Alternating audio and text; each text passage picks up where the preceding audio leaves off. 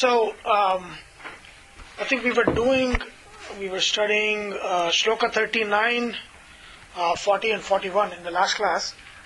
Um, so as I said in the last class, the shlokas from now on to the end of this chapter and then to the end of the sixth chapter is the core of Gita, right? And the core of Gita is between this shloka, shloka thirty-nine, to the end of sixth chapter. And that is yoga. See, Gita is called what? Gita is called Yoga Shastra, right? So Yoga Shastra, that means the core of Gita is the concept of yoga, right? And then Krishna is introducing that. Krishna says, Esha te abhihita sankhe buddhir yoge tu imam shruno buddhya yukto yaya partha karma bandham prahasyasi. That means from shloka eleven to shloka uh, thirty, I think shloka thirty is Sankhya. Sankhya means, what is Sankhya? What did I say Sankhya was? See, there is a school of thought in the in the Vedanta or in, in the Vedic school of thought called Sankhya, school of thought. But that is not what Gita is talking about, right? That Sankhya is much, it's later. And the yoga, this uh, yogasana, that yoga is not what Krishna is talking about in the Gita. So in the whole of Vedanta literature, Sankhya and yoga do not refer to asana yoga or the school of thought Sankhya, right? So what is Sankhya in in in, uh, in Vedanta? I said it is Shuddha Atma Tattva Vijnanam, right? It is the knowledge of Jiva and Paramatma in their essence, right? That is Sankhya. Now Krishna, and what is yoga? Yoga is Tadupaya. Oh, yoga means strategy. That means Sankhya is what what is, yoga is how to, right? Yoga is skill, Sankhya is information. So what Krishna is saying in Shloka thirty-nine is, till now I have given you the knowledge, understanding, but you have to inculcate that knowledge into your actions, right? You have to inculcate that knowledge into your actions, and now I'm going to teach you how to inculcate that knowledge into your actions. And also, since yoga is not just inculcating Sankhya into actions or Sankhya in action, it also is a way to learn Sankhya, because the action leads to knowledge, right? Knowledge leads to enlightened action, action leads to knowledge. So it is, both are related to each other, Sankhya and yoga, right? Both are related to each other. Now, so that's what Krishna is saying. Till now I've talked about, or I've given you the knowledge of Sankhya, which is Atmajnana, right? Now I'm going to tell you how to inculcate that Atmajnana into your actions, in, into your everyday actions, right? So, and then, you know, the next two shlokas were, you know, how you can just start and it will be fruitful and all that, right? Now, one thing we have not in the last class dealt with is, is how Sankhya can be inculcated into action in everyday life. Now what, so from shloka thirty, uh, eleven to shloka thirty is Sankhya. And I said Sankhya is the knowledge of Atma. Now what what is the knowledge of Atma? What what did we learn in those in, in Sankhya? Any any anything that you remember from Sankhya? What do you remember from Sankhya? You should, you should remember. A lot of stuff, I don't know what, what is. We learned a lot of stuff. No, we learned, like, you know, related to Jiva, what did we learn? The body dies, the Jiva doesn't die, right? You know, things like that. What, so what did you learn? It's immortal. Correct. It's, it's eternal. We learned all that. So we learned three important things, right? Krishna talks three important things. One, first thing is, Jiva and Deha are different. Jiva, Jiva and Deha are different. That means, I am not my body. That is the first point, right? When, when Krishna says, Dehino asmin yatha dehe kaumaram yovanam jara tatha dehantara prapti dhiras tatra namukhyati, means, the body changes, but the Jiva remains the same, right? So, the, the, the Deha and the Jiva are different. That means I am not my body is the first key point. Okay. What is the big deal? Okay, I am not my body, so so what? You have to ask the, because he's saying I have to inculcate this into action. If there is some some big deal in it, then you know it is helpful. In what way do you think thinking that I am not my body is helpful? What is the big deal? You will unlearn your body one day, and so you have to go with that understanding that uh, this is not going to be there. Body is okay. That will make you less, uh, you know, less anxious that you know, if you're having a disease or that you think that. Uh, okay. It's something you're going to lose anyway, so why you know, why get too anxious about it? Why why not lose now itself? We are not responsible for our actions. We are not responsible for our... No, no way. We are not responsible for... Actually, see, Vedanta is the the opposite of that. We are the only ones responsible for our actions. Because karma pala, you cannot share it with your wife, right? There's a story in Veda, in, in, in the Puranas. The person goes to his wife and says, okay, my bad karmas will you share? She says, no, why would I? So every everybody's karma, only you have to suffer or enjoy. You cannot share it, right? So you are the only one responsible for your karma. So that, so that is there, right? But the first point which Krishna... That, okay, that is fine. That is fine. Okay, that is there.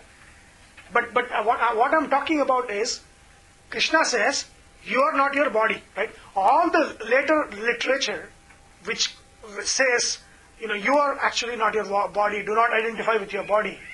Where did it all start? Started from Gita, Sankhya, right? This is where it starts. And Gita is summarizing what Upanishads are teaching. So Upanishad is say, saying this.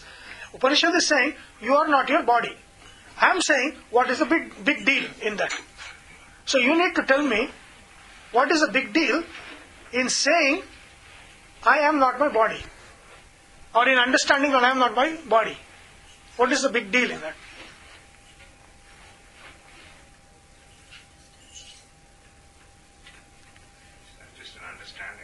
It's an understanding, but is there, he says, that understanding has to be inculcated in a, as a life skill. It helps to, uh, that understanding will help for life, you know, when you, so you, so you don't get attached to your body, attached to your material body. Okay, okay, in a way, yes, in a way, yes. But just just between body and Jiva, that un, what does that understanding bring you? That, you know, these two are different. What What is it bringing you?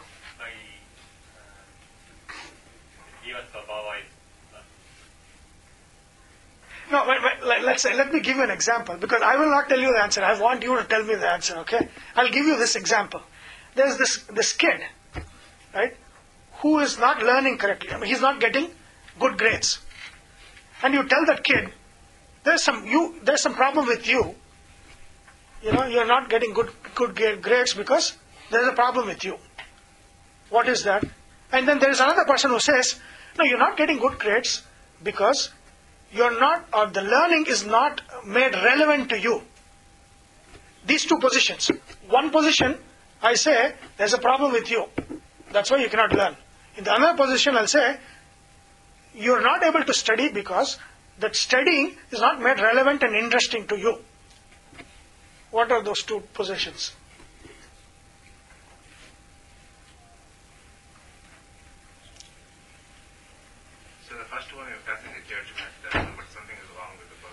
Yeah, correct. The second thing, we have an opening there. So, so in the second one, what are you doing? You're externalizing, right? When the problem is internalized, you cannot solve the problem, right? If you are the body, then the, if the body is, you know, you, if it is, if you are bad, then you know, body is bad, you are bad. There is nothing, you cannot do anything about it, right? How do you solve a problem? Not by internalizing. By externalizing the problem, you can solve the problem. If you internalize it, you cannot solve the problem. So, the, the, the, uh, the aspect of what Krishna is saying, that you are not your body, why is it relevant, why is it important, and how is it, how does it become a life skill, is when you think you are not the body, then you can look at your body and analyze it and fix it. If you are the body yourself, you're not, you're internalizing everything, you're not fixing any problem, right?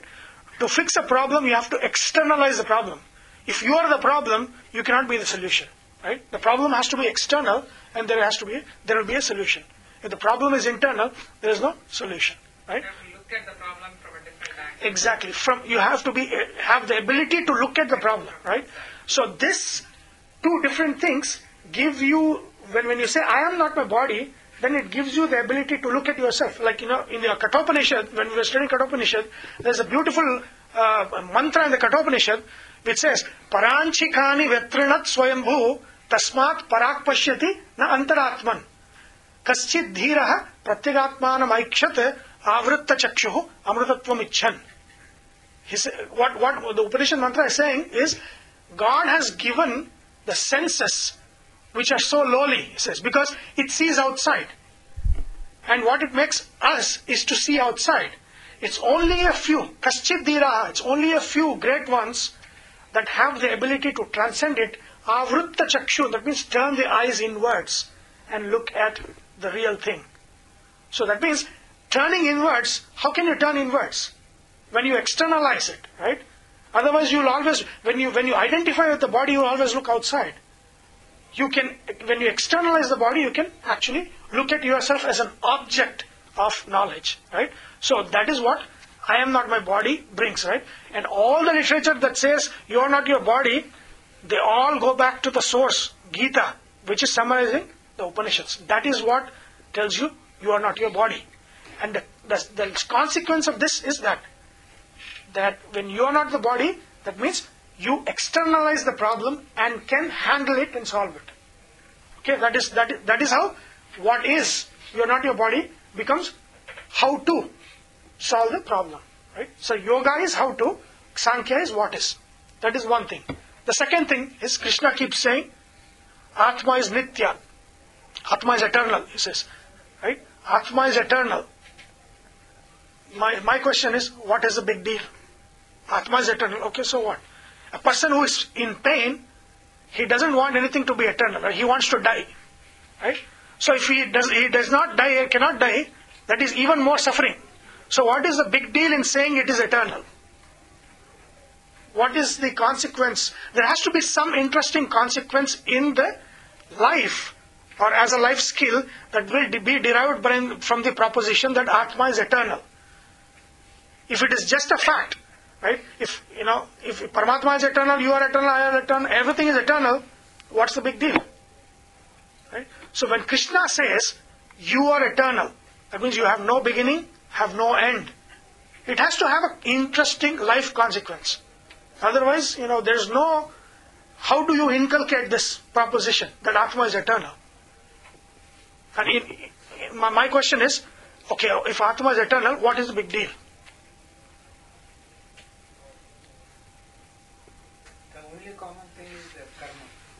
No, what I'm asking, what is the big deal? Atma is eternal, so so what?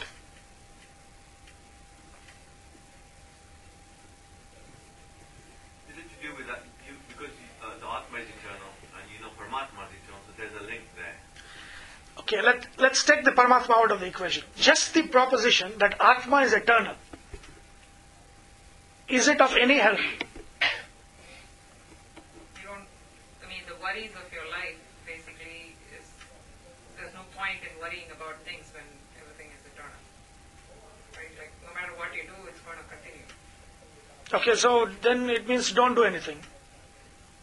Well, uh, basically more for like uh, suffering, sin and worries and sadness. Right. Uh, for those parts, for the emotions, there is no, uh, you don't need to put so much weightage on your emotions if, because Atma is eternal. How do, how do you link those two? Uh, because no, I mean, like, no matter what you feel, uh, it's just the bodily thing, right? Like your, correct. Uh, uh, the soul, uh, no, the, yeah, the Jiva, yeah. Yeah, the Jiva still continues. So correct. Once you understand that aspect, then you don't feel for the departure of another human being. Uh, okay, but you see, Arjuna's question again was, even if Jiva was Nitya, still Dukkha is, is valid. Because I know Bhishma is gone, Bhishma is gone, right? I mean, I will not be able to talk to him, I will not, you know? So Dukkha is still there. Even though I know uh, that, that, you know, his Jiva is Nitya, but still his Deha is gone, therefore that kind of interaction is, is gone. So still Dukkha is valid, right? So, but, but, but the, what I'm asking is, leave the other being Nitya, but yourself being Nitya. Like, what does it mean? When Krishna says, you are Nitya, you are, you are eternal, it has to have a consequence for a life skill. Otherwise, you know, it has no meaning, right? I mean, if it is eternal, yeah, it's just a fact. And so that fact, see, in Vedanta, whatever is stressed has a prayojana, has a usefulness. Otherwise, they don't say anything in Vedanta. There is no bare facts. But they are facts which will have consequences in life. Only those are mentioned. All the others, you know, it's not needed, right? So, when it is eternal, then there's no point in, you know, worrying things. Like, uh, you know, uh, there is there could be so many other uh, things which is not under control to be. I mean, say, take the case of uh, Bhishma. Right. Is is I mean, we will, and the body is no more. So right. That process is like just not uh, because of him. Technically, I mean, it's because of so many other factors, n number of other eternal factors. Correct. Contributes to his death. Correct. So, I mean, worrying for, I mean, uh, uh, from the point of Arjuna, worrying for that is not going to help anyway, because it's completely out of his control. It's going to happen anyway. Correct. So, um, so the, when you say Atma is also eternal, then, you know, just that. Uh, There are so many other things where, uh, I don't know, how do I say it, like, um, we cannot have any control. It's just that. No, you're you're telling some, yeah, what you're saying is valid, but it is another next, that's the next point. But, but the question is, let's say Krishna says, you, Karthik, you are eternal. Do not worry about others being eternal and they being dead or, you know, alive or nothing. Don't worry about that. Just the fact that you are eternal, does it bring anything, anything useful? Uh, brings detachment. I mean, things like uh, you know, uh, the day-to-day things which we are uh, getting into. Uh, right. We feel like everything is happening on, on because of us, and because when I do such thing, mm. It doesn't mean that I shouldn't do anything. It's like when I do, there there could be a re- n number of other reasons. Right. Causing uh, the actions to be performed. Okay, that is still that that, that comes uh, uh, in, in the next point. Okay, okay so I'll I'll tell you. This. Let me let me give you the com- okay. Uh, what I feel is, uh, don't worry about what you are going to lose because losing body, but you carry on your good karma. What? Yes, correct. That is right. There is another point here. See, let's say you are Nitya. Everything else is Nitya. What is the big deal, right? If you are Nitya, everything else is Nitya. If you you have an A grade, everybody has A grade. What is the Vishesha? Right? What is so special? What I'm asking is, why is that special? There's no Vishesha, right? You are eternal, everything is eternal, there's no need for any Vishesha. Right? But the fact that you are eternal means what? About things around you. They are not eternal. Exactly, right? When Krishna says, you are changeless, that means what? Everything around you changes, right? When Krishna says, you will always be there, that mean, means what about others? They will not be there, right?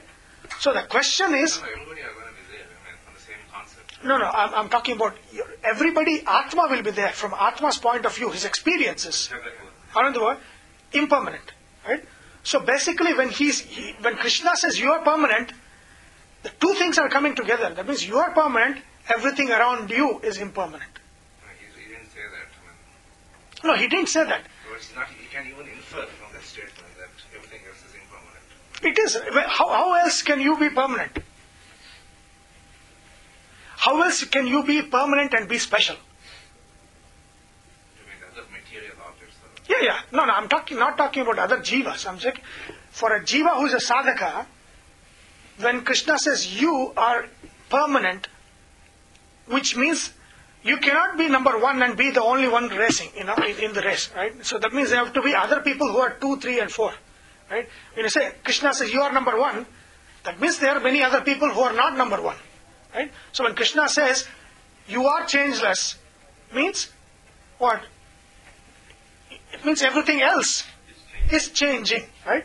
When Krishna says you are Nitya, that means everything else other than you is Anitya, right? So that is the thing.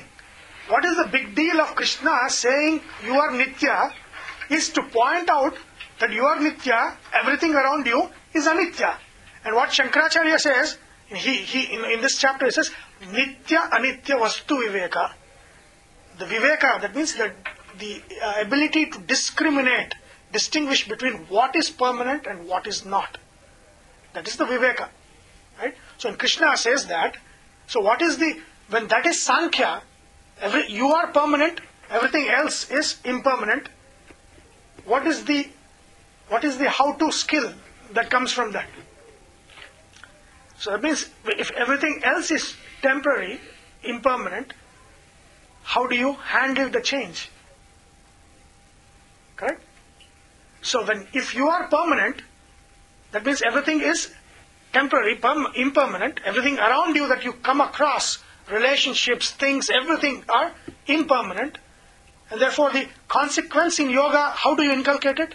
How do you handle change? What is your attitude to change? Change management. Right? So Sankhya is change management. Sankhya says, you are permanent, everything else is impermanent. Yoga says, what is your attitude to change? This is this is what should be your attitude to change. That is what is and how to, right? Sankhya and yoga. First one is, Sankhya says, you are not your body. Yoga says, therefore you can externalize the problem and solve it. How to solve it? By externalizing it. Sankhya says, you are permanent.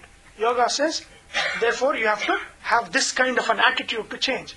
Attitude to change, change management. Right? Those are very, these are life skills. Yoga means life skill, right? How to handle things in life. One is by externalizing, how to externalize. The second one is by ha having the correct attitude to things around you, because they all change, no matter what. Okay? That's that's the second point. What's the third point? See, if you look back in the um, in, in the uh, eleventh to thirty, you know, the Sankhya, Krishna says, Ya enam vekti hantaram yaschainam manyate hatam ubhau tau na vijanita nayam hanti na hanyate. That is, the one who, if A kills B, one who thinks that A killed, or A is the killer, or B is killed, both do not know. Because neither A kills nor B is killed. Correct? Do you guys, you, you remember that, that portion of Sankhya? That means A neither kills nor B is killed. We understand nor B is killed because B, Atma, is eternal. So B does not get killed. And because in the first proposition, Atma and Deha are different. Therefore, what gets killed is the body. B continues, right? So that aspect we know. What is this aspect? A does not kill. That is what you were pointing out, right? Now, Krishna, uh, Arjuna killed Karna. Right? See, Krishna is, uh, you know, when, when Krishna talks in the Gita, it is very puzzling. Krishna says, you do not act, therefore you have to get up and fight. I mean, what, it doesn't make any sense. Right? You, he said, Krishna says, Arjuna, you are Nishkriya, you do not act. Therefore, do not keep quiet, get up and fight. Tasmad, you know, Yuddhasva Bharata. Get up and fight. How do you make sense of it? In one sentence he says, you are Nishkriya, you do not act. In the other sentence he says, get up and act. Right? It has to have some some kind of a meaning. Otherwise it's senseless. You know, we, we discussed this, right, in the class. And I gave the example of, I turn the light on. Right? And then, you know, then the ego associates itself with the uh, the consequence, right? And then when you turn the light on, it does not come on. Then you come back to the sentence, I turn the switch on and then light comes on. and the next time you turn the switch on, light does not still come on, then you say, I turn the switch on, there should be power, and then the bulb should be okay, and there are you know, many, many, many causes that make consequence, right? Then you come to the fact that all I control is my actions. Consequences I do not control, right? So here, what Krishna is saying in the ultimate analysis is, Arjuna killed Karna. Is that correct? It is correct, right? That is called as Vyavahara Buddhi. Vyavahara Buddhi means, in the normal day-to-day lingo, that is correct. A kills B, right? Here, you know, even though it is a context of war, Krishna is talking about killing, but anything A created, A invented, you know, whatever, you can add anything. So anything, right? If A kills B or Arjuna kills Karna, did Arjuna kill Karna? Yes. That is not, you know, that is not in doubt. Arjuna did kill Karna. Therefore, the question that Krishna is asking is, did Arjuna really kill Karna? The answer is no. Arjuna really did not kill Karna independently. Because it was the arrow of Arjuna and the hand of Krishna, right, that killed. So that way, the arrow of Arjuna becomes nimitta, instrument. That's all. Because of that, it happened. But in spite of that, it would have happened. But he was just an instrument in that whole thing. In the whole drama, Arjuna was the instrument, his arrow was the instrument, right? But what was the real cause? Because if you look at the eleventh chapter, Vishwarupa Darshana, in the Vishwarupa Darshana, when Arjuna sees in a whole of a whole of different forms of Krishna as the creator, destroyer, and all of these things, he sees that in one of the forms of Krishna, the mouth is wide open, right? With canines and all that. He describes that. And then all these warriors are going into the mouth, right? And then he sees Krishna, uh, he sees uh, Karna, Bhishma, all of them are going into that mouth, their heads. Churnita Uttamanga, he says. That means, Uttamanga means head. Churna means piece, piece, right? So their heads are being churned or, you know, crushed by the canines of this Kalapurusha.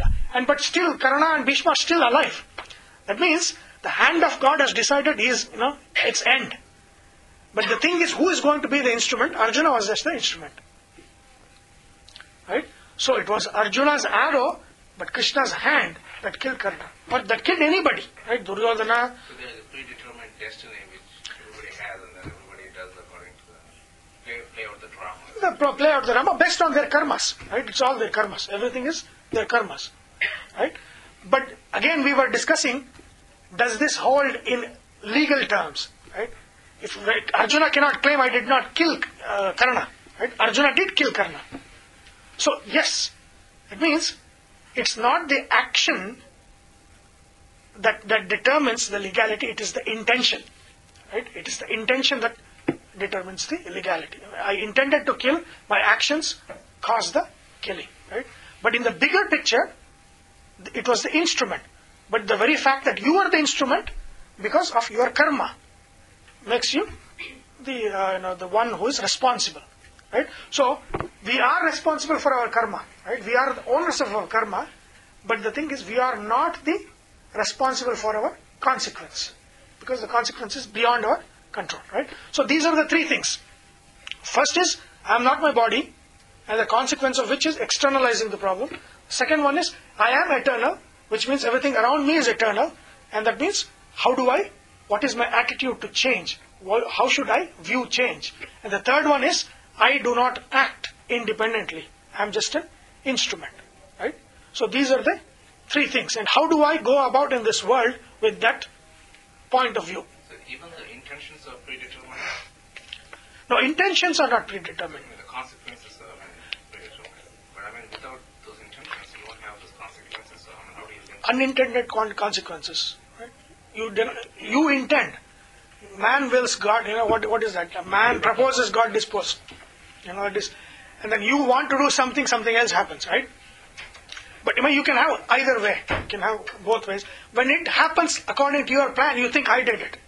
But in the, in reality, when you look at it, you know, you see there are so many other factors that contributed to the consequence or the result, right? So Krishna is saying, leave that and focus on what you can do.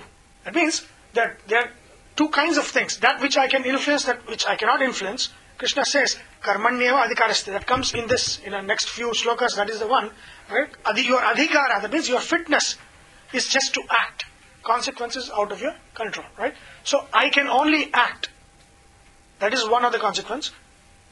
The change management is the second consequence, and externalizing the problem is third consequence. So, that is how, how Sankhya gets inculcated into yoga. You should be very clear on this, right? Because Sankhya is knowledge, and that knowledge has to transform into skills and consequences, and that's what Krishna is promising, right? And that's what yoga is, right? Other question, so let's see if you are clear on this, okay? Atma is really nishkriya. That's also true, right? What does, who, who does kriya? What, who does action? Let's say a person, you chop off his hands, legs, voice box, everything is gone. Does he do action? Okay. Let's say kaya, vacha, he cannot do. That means bodily action, you know, speaking, he cannot do. Let's say manasa, he does action, thinking. Let's say that even that is gone. He's just he's just alive. That's all. He cannot think, nothing. Right? He's in coma. Can such a person act? No. Bodily actions are not karma. See, be careful about karma, right? If there is no intention, there is no karma. Even though there is action. That is should that should be very clear. See, even even this non-living thing has action. You know, when I move it, it moves. Is it is karma? Yes, it's karma. But it's not the karma that the Vedanta is talking about. Karma is bare action. That is not what it's talking about. It is talking about intended action. And that is only for Jiva. Because Jiva is Chetana. He can think. He can desire, right? Intention. Without intention, there is no karma, right? Just because you are walking, that does not give you good or bad karma. If I walk from my, you know, uh, car park and he, till here, is it a good karma or bad karma? There is no karma. But wasn't that karma? It was karma. Why is it not good or bad karma? There is no intention. No exactly. It, there is no intent. You did not desire anything. But if you come desiring to do something, then there is come good or bad karma. Right? Just because heart is beating, that is not karma, right? Because you are not even responsible for it, right? That means you, you need to be responsible. You need to be expressing your intention. Then only it becomes karma. If that is not there, even though there is action, it is not called karma, right? You have to be very clear about that. Right? Karma just doesn't mean just action. It means intended action. An action with an intention is karma. Kama is karma. Without kama, there is no karma. Right? There is no karma without kama, desire. You have to have a desire and desire to act. Then only that is that is constituted as a karma. Right? Then it becomes good or bad or mixed. Right? So that is there. Now the question is, if a person with chopped off hand and leg and you know his brain activity is gone, is not doing karma, then how Jiva can do karma? Right? So Jiva does karma through the body. Body does karma through the karmendriya. That means hands, legs, you know, that expresses our intentions out. That is how karma is done. You get rid of that, no karma is done. Because you know, even the heart is beating, your your breathing, it's not, it does not constitute karma. Right? Karma means there has to be some intention. So you are just barely alive, alive and no, no thinking, nothing is going on. Are you doing any karma? No. Then if that itself is not doing karma, then how can Jiva be doing karma? Is Jiva sakriya or nishkriya? It's nishkriya, correct. Because he has no avenue to express. Jiva needs a body. Uh, you know, pers- a Jiva cannot become mukta without a body. You need, you need a body for sadhana. And that's why man's birth is the highest. Because that's where you have the greatest capacity to learn and to express. Right? That's why man's, you know, buddhi development is the highest. Okay, so that is there. Now the question is, if Atma is nishkriya, then how is he in karma bandhana? Because he, Krishna is saying, buddhi, buddhya yukta yaya partha karma bandham prahasyasi. With this understanding, you transcend the uh, the karma, the imprisonment of karma, the binding of karma. Is transcended with this skill, life skill, he says. If Atma is nishkriya, right, then how is Atma bound by karma? Karma is only in body, right? Does it have to do with Sukshma Sharira and layers? Correct. Yeah, Sukshma Sharira is, you know, Sukshma Indriyas are there, all that. Okay. Let's stay. When I'm talking about Jiva, that means there is no Sukshma Sharira or Sthula Sharira, nothing. Just the Jiva himself is, has no no avenues, right? He, he has no avenues to think. But uh, when a person is sleeping or when he is in coma, he can dream and do, really does some actions. No. When the bi mind is not working, what what will he dream? He can dream, but he can't do any action. No, in the dream is like a completely, uh, the whole action is going on. But you can do it in sleep. So, you, so you, you, you kill somebody in the dream, so is it Papa Karma or Punya Karma? No, it's not. Whatever you do in dream is it's not a part of karma. Otherwise, then I would have been a saint. Right? So that, that's not right. That's not true. Right? So, so again, another consequence is we are talking about waking life. That is when karma phala occurs. Right? You cannot have karma phala in dream state. So that, that's another thing. Okay. So. So if Atma is Nishkriya, then how is he bound? Okay, let, let me cut it short because we don't, we're running short of time. So, desire. Okay, actions occur through the body. It's the intention. Okay, the desire. But what is the nature of Jiva? What are the three, the nature of the Jiva? Three things. Sat-Chit-Ananda, right? Where is desire in Sat-Chit-Ananda? Ananda. No? No, how? You have to tell me. So, Kama, is it in Jiva or in the Deha? Jiva. Deha. Deha, right? It's in the body, right? Desire is not in Jiva. Desire is in the body, right? Now I am saying action, you know, is, is, is by desire. And desire is what? Jiva controls. But desire is again not uh, not a part of Jiva. Desire is a part of Deha again. It's a part of body. It's part of Manas. It's a part of Indriyas. Desire is in, in Indriyas and Manas and Buddhi. So again, how is he Jiva bound? If Jiva is Sat-Chit-Ananda, where is Kama? There's a need for desire. He's already happy. No, no, but, but how is the connection? See, Kama is the one that is the, the seed for actions, right? Action come emerge from desire. Desire is connected to Jiva. But the Jiva is not, he does not have desire in his own, const, you know, his, his constitution. He's Sat-Chit and Ananda. How do you connect desire and Jiva? Because Jiva, desire is in the body, is not in Jiva. So the Jiva has to be connected to desire somehow.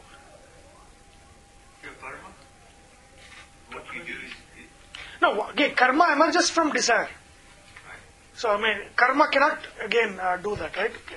Desire is what is at the root of karma. That's why karma is in rajas, because raja is ragatmaka. It means desire.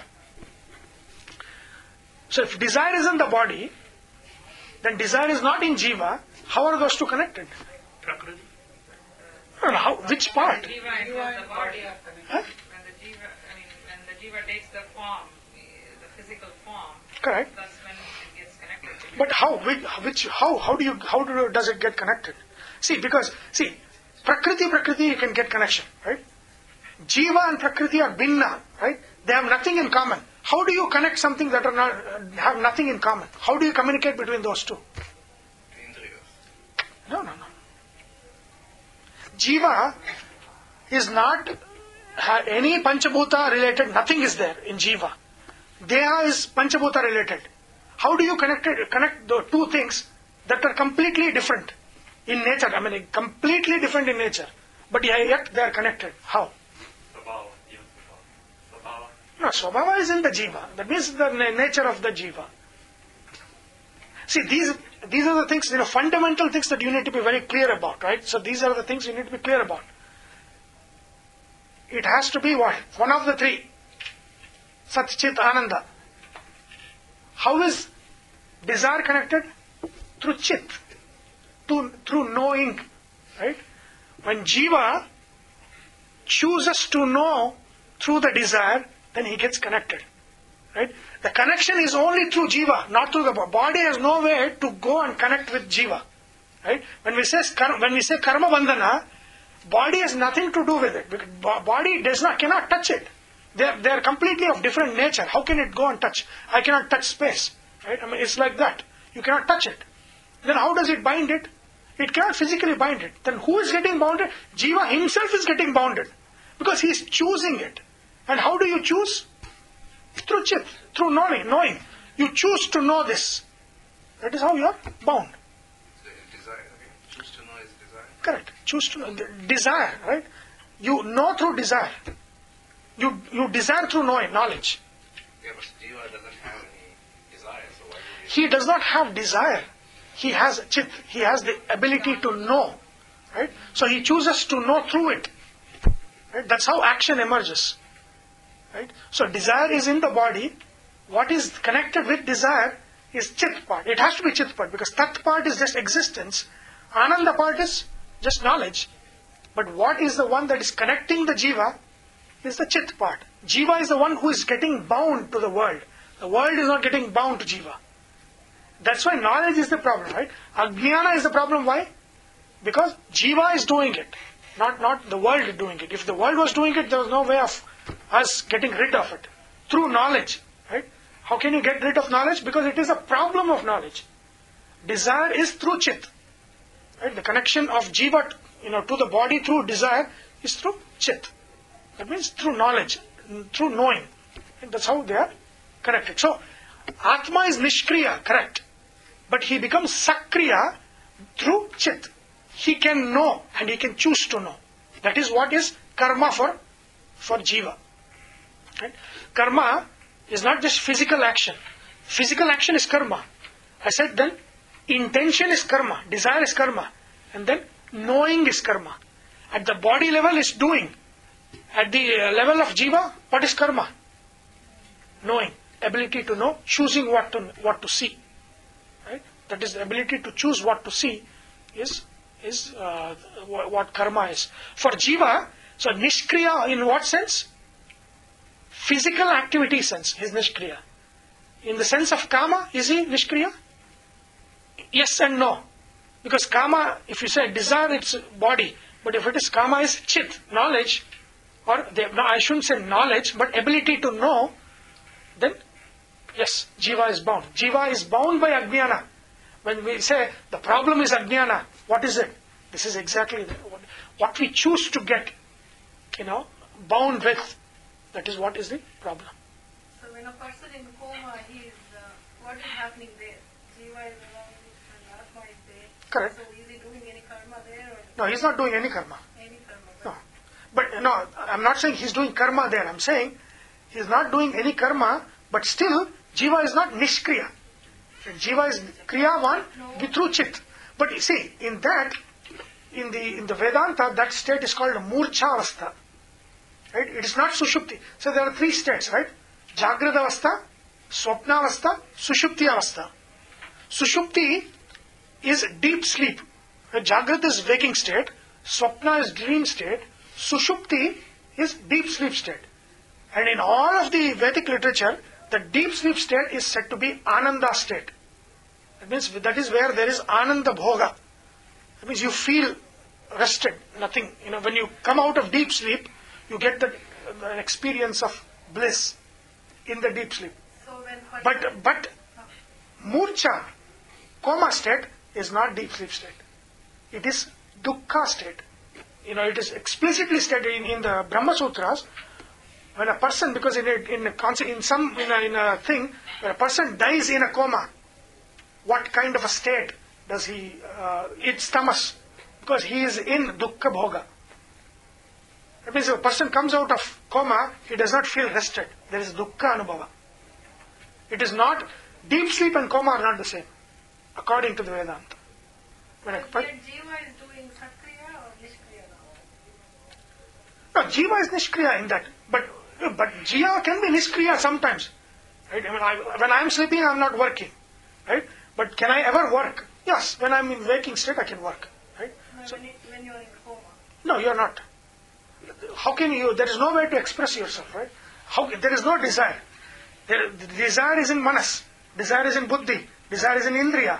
Everything is shut off. You are neither dreaming nor you are interacting through waking state. Or in a suspended anime. Ah, suspended anime. That is murcha avastha. Just hanging around there waiting to find out the body. Yeah. No, he is not waiting because he will be moved. Right? So there is nothing in. It's all. It is. It is tamas state. That means, it is not a state of you know a bliss. It is a state of dukkha. Say murcha avastha is neither deep sleep nor dream. It is in between. And they say if you are in deep sleep, you are in ananda. If you die in deep sleep, you are in good state. If you die in murcha avastha, that means you are in tamas. You die when the body has tamas. That means you are not going to attain a good state, right? Because why? Because tamas is Uh, you know, dukkha avastha, dukkha bhoga. There's no sukha bhoga. There's dukkha bhoga. That means when you come off, you know, probably that's what happened to Michael Jackson, right? And he was taking us all those anesthetics, right? That state is not deep sleep state. That state is dukkha bhoga state. So you have to be clear on that. Those there are three states, main three states, but they are in between states as well. Like deep meditation, samadhi. It's not well, neither waking state nor deep sleep. A person who is in samadhi is not in deep sleep, right? He's still active, but he's in in-between state, and therefore he's in a blissful state, right? So there are many states of which there are three main, but murcha is one of them between dream and deep sleep, and it's not a good state. Coma is not a good state, or, or anesthesia, you know, all those things are not a good state because you're not in deep sleep, right? So th that's the thing. And why?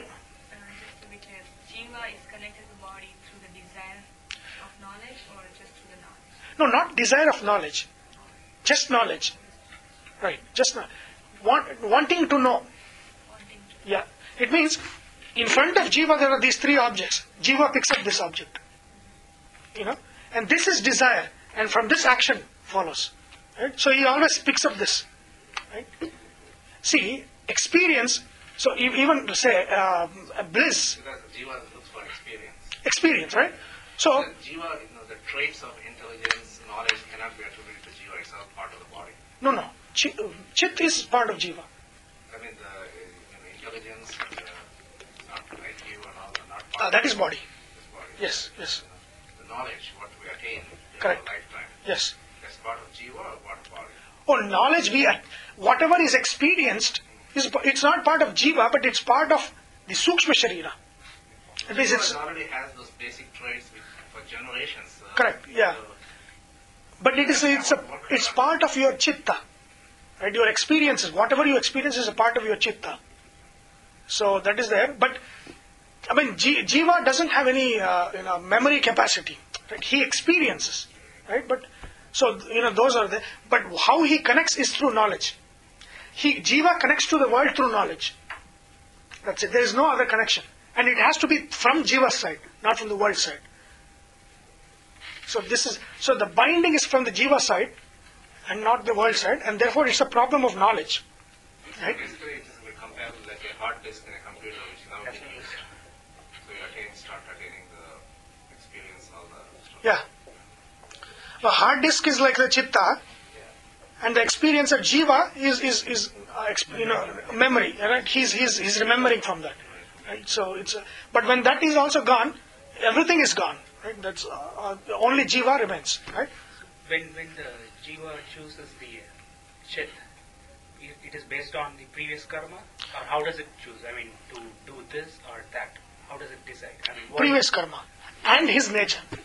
Because uh, otherwise it will become uh, reg regression, right? Then you you say I chose because of my previous karma. Then why did you do that previous karma? Because of another previous okay. karma.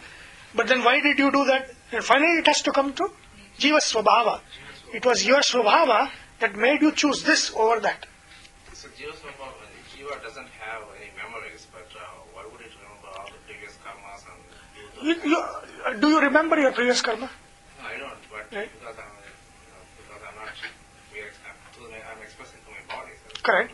But Jiva should have. But you are Jiva, you are Jiva, right? So when, when I say Jiva, that means I, you and all of us, all of us are Jiva. I do not remember my previous karma, right?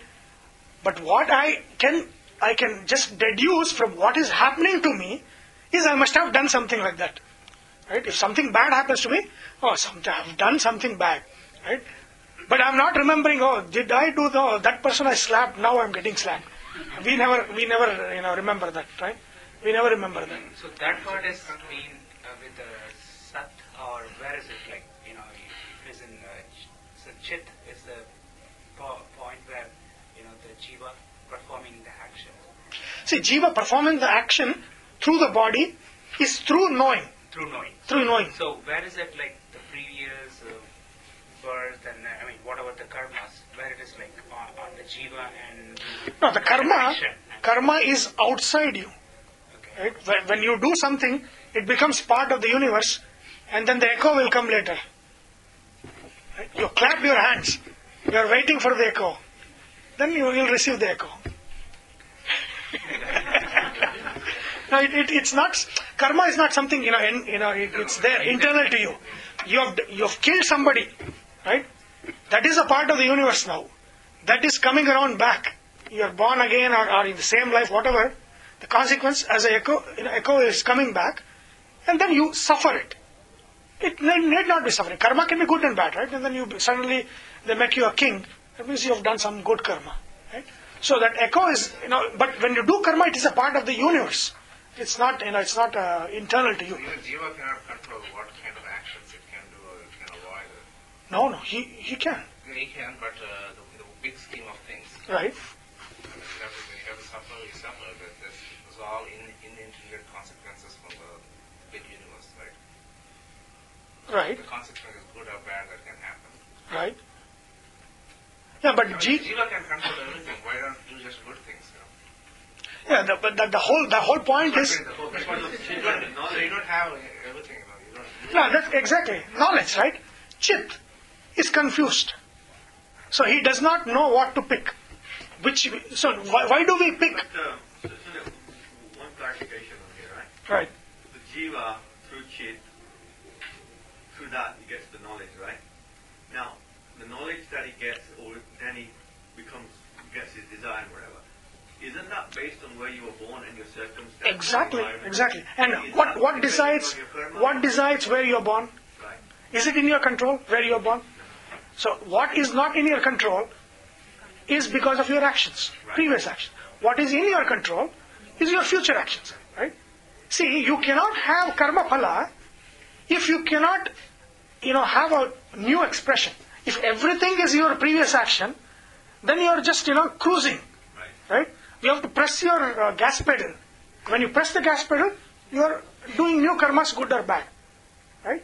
So when we, when we are doing, see, I was uh, I used to tell this uh, story in the Mahabharata when when the Pandavas are in the forest, how Draupadi tells uh, Yudhishthira, they see karma, because Yudhishthira says it's all daiva, you know, that's why we are in the forest.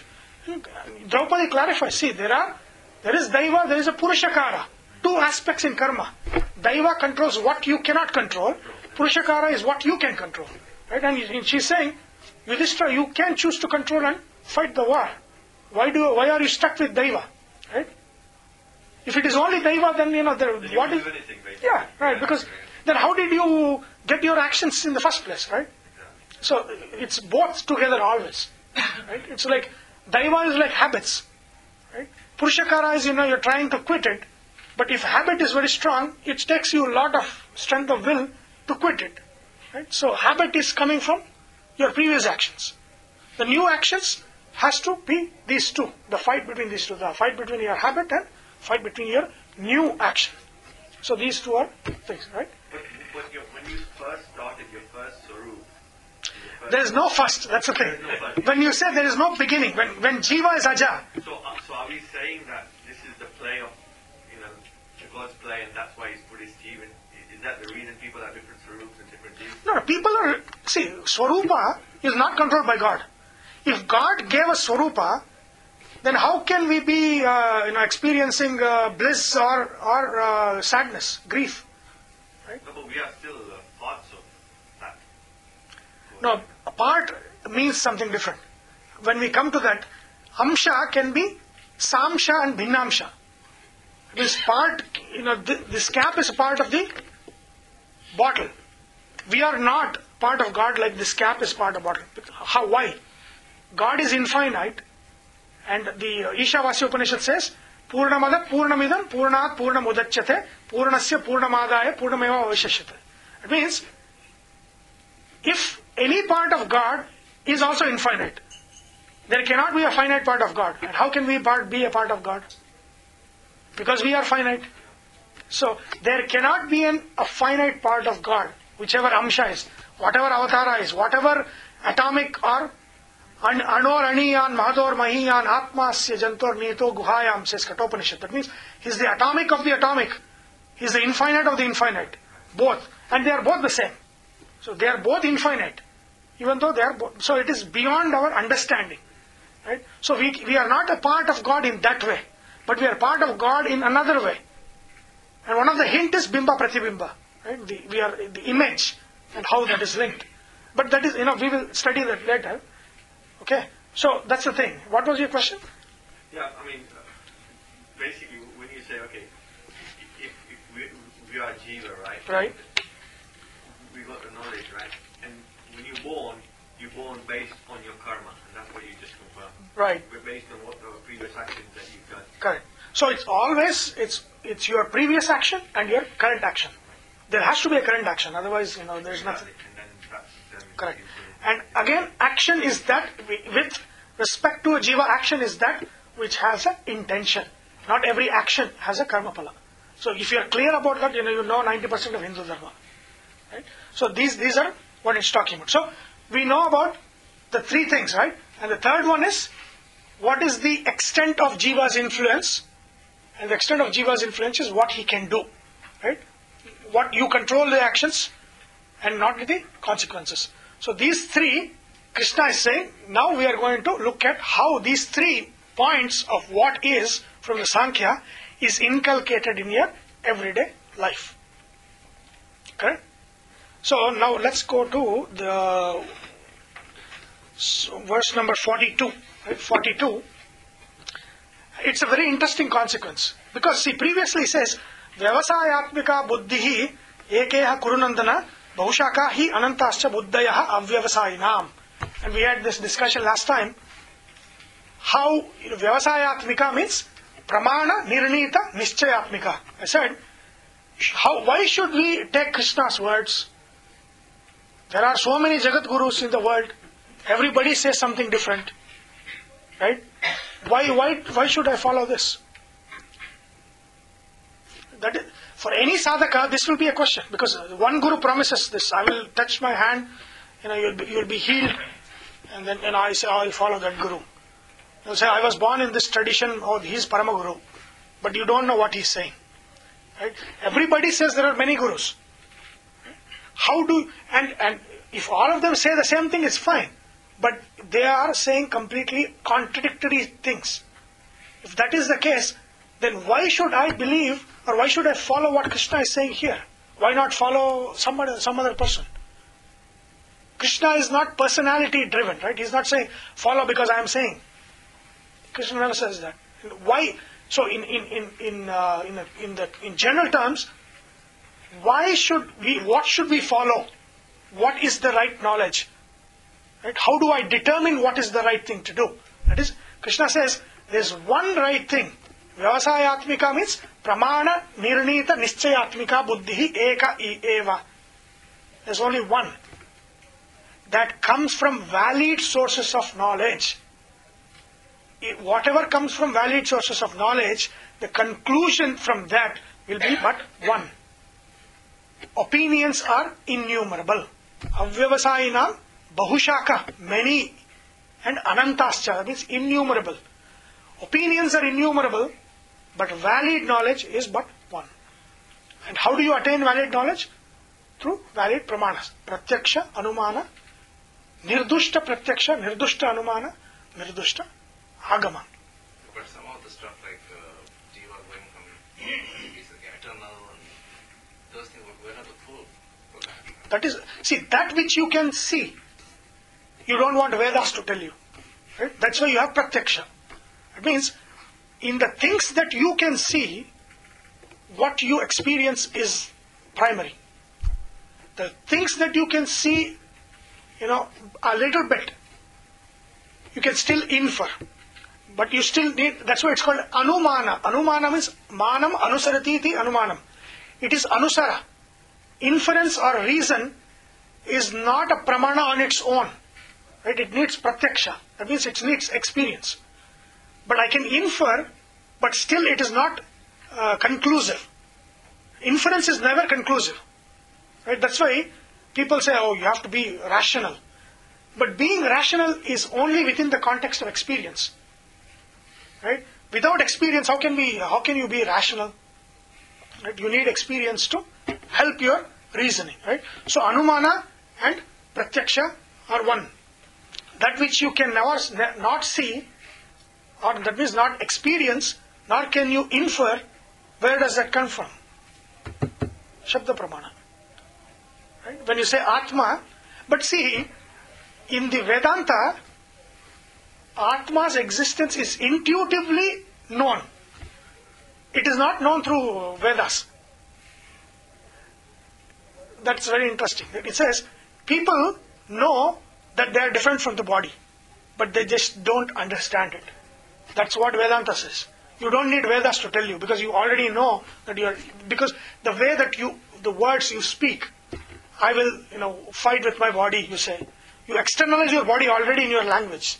So you already know it internally, but you do not know, completely understand that feeling. But God, completely Vedas. There is no other source for God. Right? Because it is neither pratyaksha nor can you infer God. Because reasoning can either be for or against. You can prove or disprove existence of God with reasoning. Pratyaksha is not possible. Only source of knowledge for God is Vedas, Vedanta. Right? So, So, Vyavasaya, what Krishna is saying is, Nirdushta Pratyaksha, how you should base your judgment or conclusion, first primary is your experience. You should experience it. Your inference and the Vedavakya. And Vedavakya, you know, we will see the next uh, consequence, but these two are Nirdushta. Nirdushta means, you need to be aware that you can be biased in these two. Because just experience, sun goes from east to west. And you say, oh, you say, earth is stationary, sun goes around. But you're still experiencing that. Why did you come to the wrong conclusion? Because it is not nirdushta pratyaksha. That means parikshita pratyaksha. You need to have tests to determine the validity of experience. The same way, you need to have the right kind of reasoning. So when the, these two are the tools for knowledge. When you, you have these two tools, and then you have Shabda Pramana, that will give you the tools to make the right judgment. And when you do that, with, these are the valid sources of knowledge, the conclusion that you or anybody comes to will be just one. If you and somebody do not think the same thing, it is because of the valid source of knowledge. You are thinking different because there is some dosha somewhere, either in your experience or in your logic, or in your interpretation of the word. So that is the thing. We differ because of that. We differ because of the source of pramana, not because of there is an inherent difference. There is just but one, right? So that is the consequence. Now, Shabda Pramana, I said, is word. Right? This this is very interesting because I was thinking of this for to apply for media. Right? Now, Shabda Pramana, when is Shabda Pramana? When is word valid? When is a word valid? How do you verify from other sources? Authentic source. Authentic source, correct.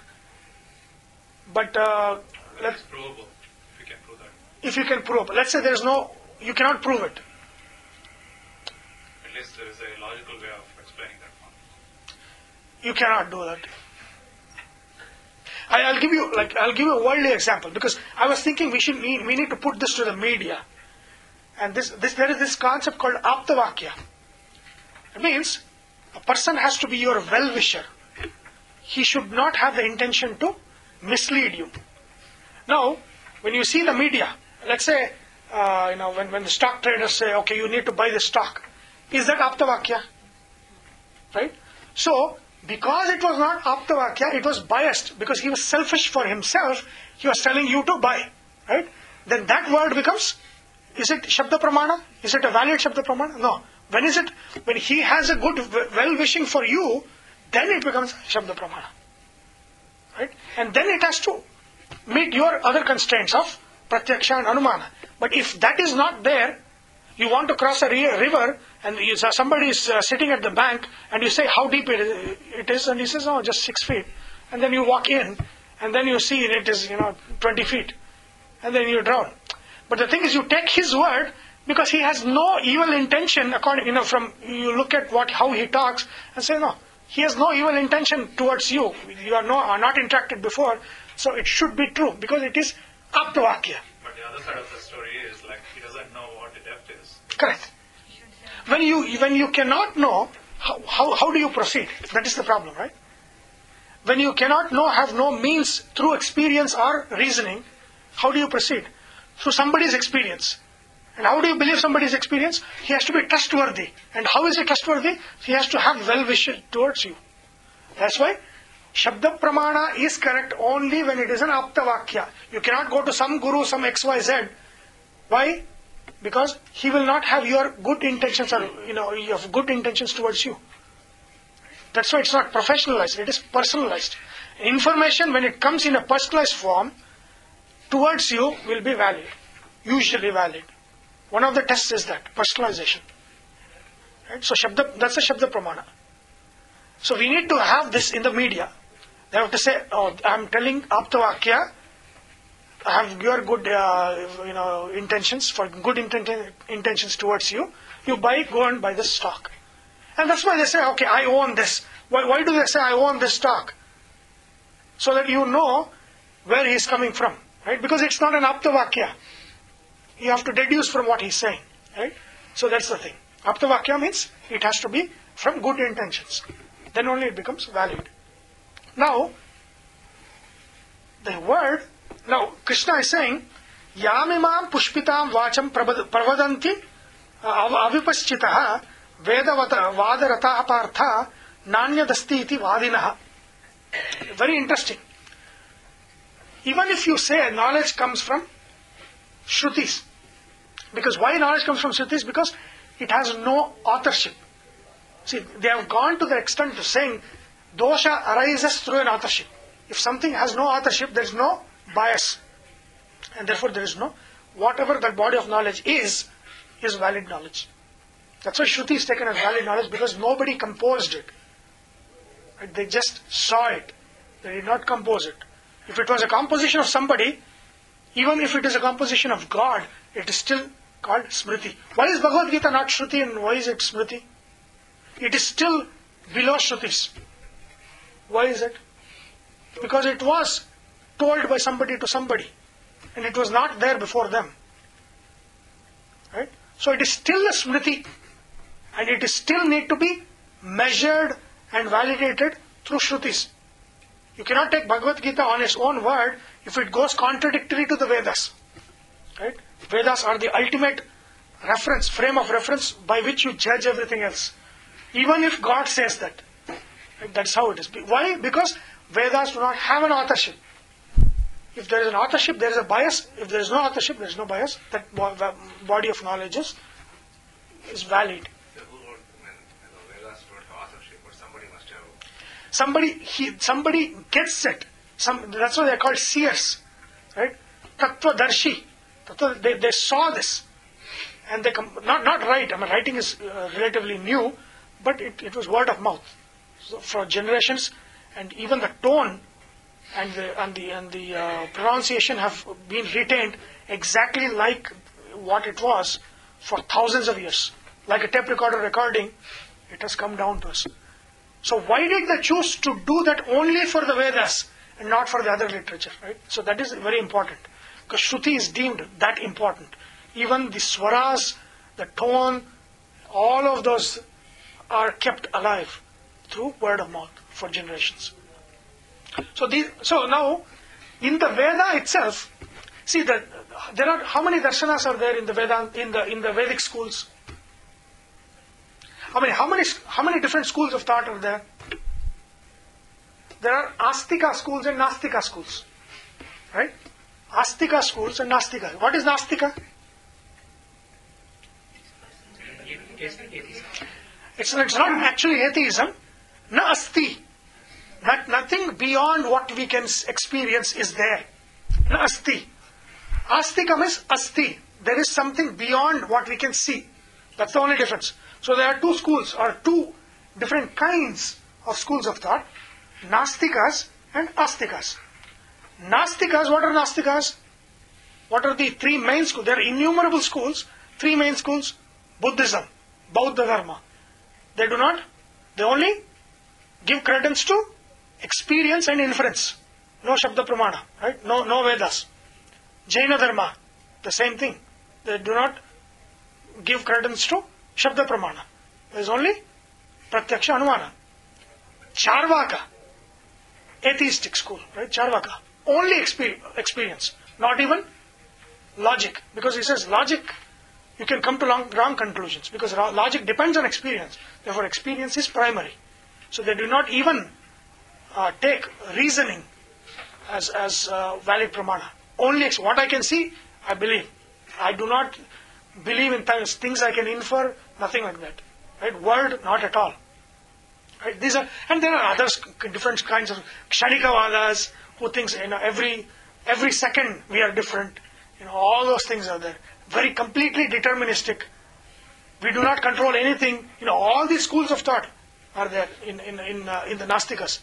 Three are main, right? Bauddha, Jaina, uh, Charvaka, Lokayata. Three main, but there are innumerable schools of Nastika thought.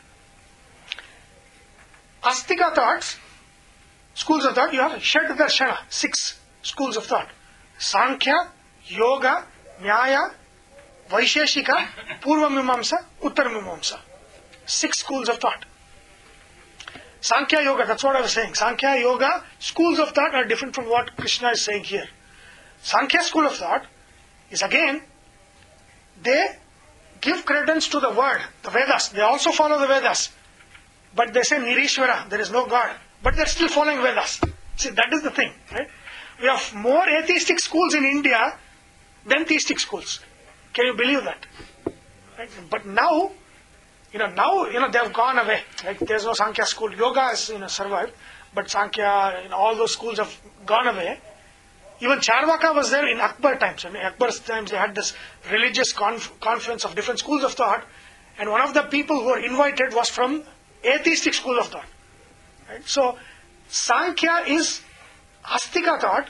That means Asti. There's something beyond what we see. But there is no God. Astika doesn't mean theism. Astika means that which is beyond what we experience. Yes, asti, they say. Yes, it is there. But it's Nirishvaravada. That means there is no God. There is a Seshvara Sankhya also. There is a God version of Sankhya also. Right? They talk about Prakriti and Purusha. Yoga, we all know about yoga, right? Asanas, pranayama, all these things are there. And now, you know, it's not like one school. It's just an exclusive property of one school. I mean, they, things that are there are shared across all the schools. Like pranayama is not just yoga school practice. It is practiced across all the schools of thought. But it emerges from this school of thought, yoga school of thought. Right? Patanjali is not the creator of yoga system. He was an editor of yoga system. And yoga has come from even before him. Right? But he edited it into some sutras. Right? So that is also school of thought. But that is not Vedanta. It is not, it is even though it is based on Vedas, it still is not part of Vedanta that we study. What we study in Vedanta is Dvaita, Advaita, Vishishta, Dvaita and all those things are Uttar Mimamsa school. School that comes after Vedavyasa. Right? Vedavyasa analyzes all the school, says all these are wrong in totality. Right? There are aspects of which correct things that they take into the uh, Uttar Mimamsa school. But the totality of these different schools, they reject it. Right? Vedavyasa rejects Sankhya school, Yoga school, Vaisheshika school, Nyaya school in the Brahma Sutras. They are all rejected. Even Yoga is rejected, right? As invalid in totality. But the practices are still valid. Right?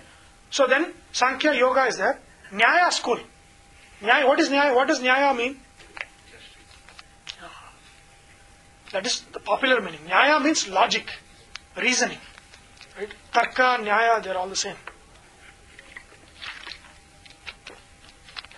So Nyaya school of thought says exactly the same thing. The problem is ignorance. In, in all of these schools of thought, the problem is ignorance.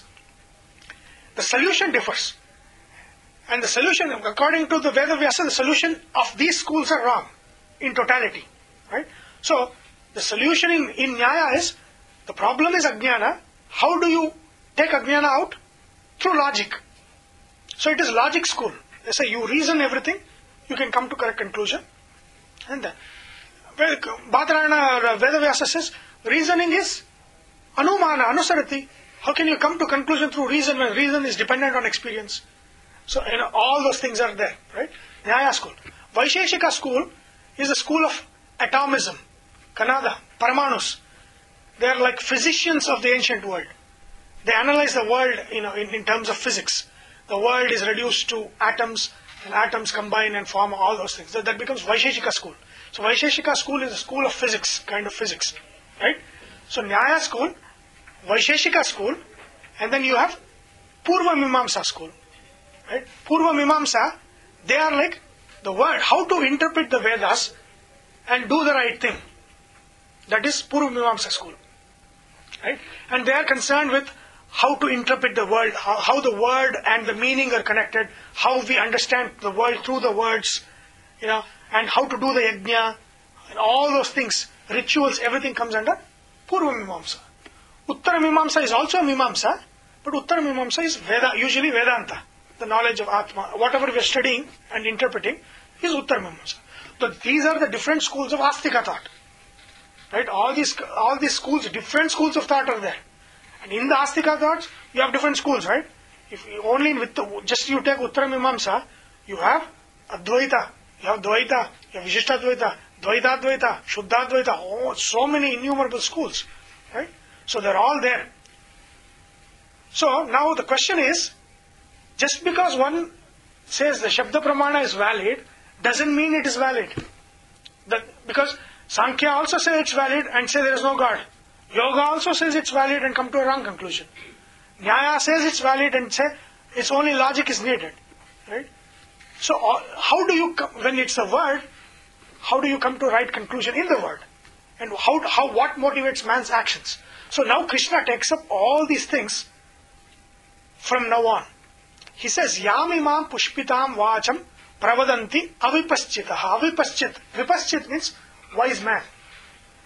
Avipaschit means ignorant man, unwise, ignorant, right? So, pushpitam vacham means flowery words. What does flowery word mean?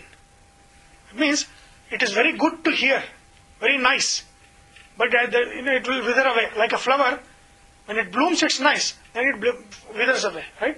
Pushpitam vacham pravadanti. Avipaschit. There are people who also have access to valid source of knowledge, Shabda Pramana, but they are still focused on something else in that. Their motivating factor is different.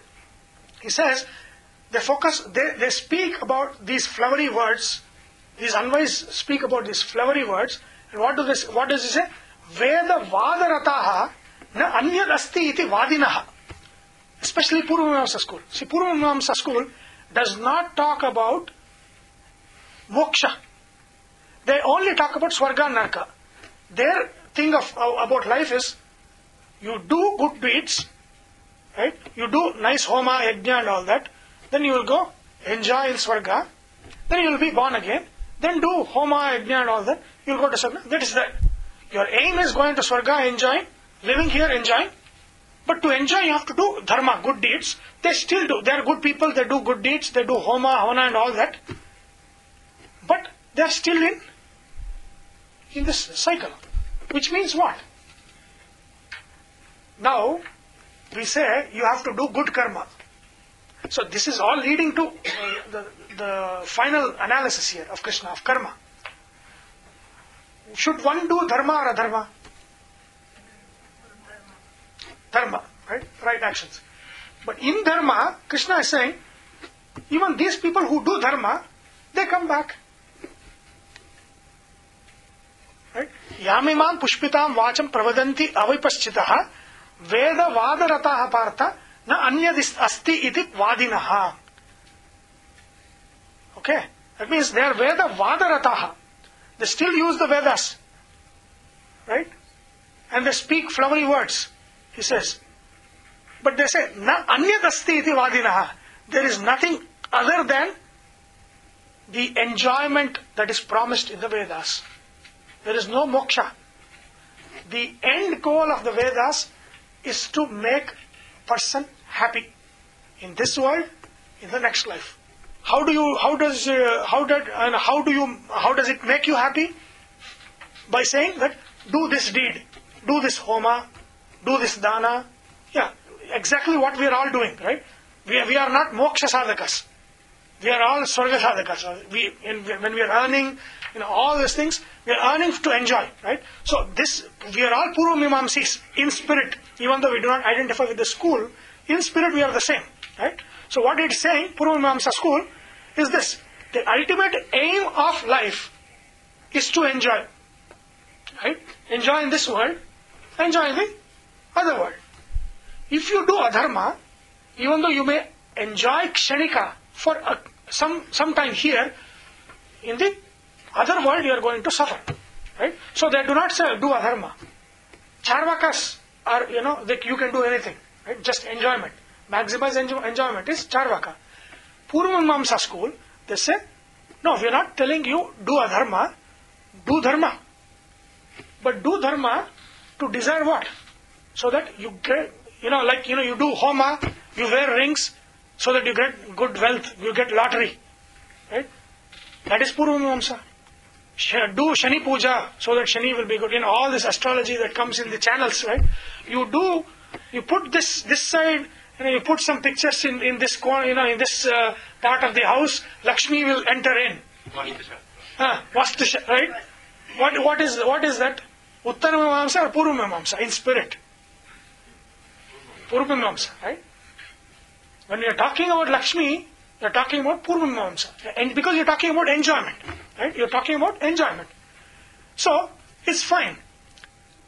So, when, but enjoyment, what Purva Mimamsa is talking, enjoyment, is not the bad kind of enjoyment. It's good kind of, that means you do dharma and you get good enjoyment. When you do karma, you get do good enjoyment here as well as hereafter. So, they are focused on that. Na anyadasti. There is nothing other than this. And Krishna says that is not correct. Krishna says doing dharma is not correct.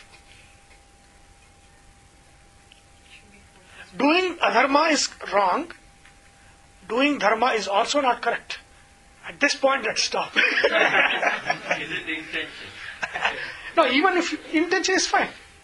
Doing dharma with a dharmic intention is still not correct. Let's see it in the next part. Okay, so I think uh, today is the last class uh, for this session. So it is going to probably start from January fifteenth, right? fifteenth, yeah. January fifteenth. So, agle baag, you know, phir milenge. Okay. Om Vasudeva Sutam Devam Kamsa Chanura Mardanam Devaki Paramanandam Krishnam Vande Jagat Gurum Om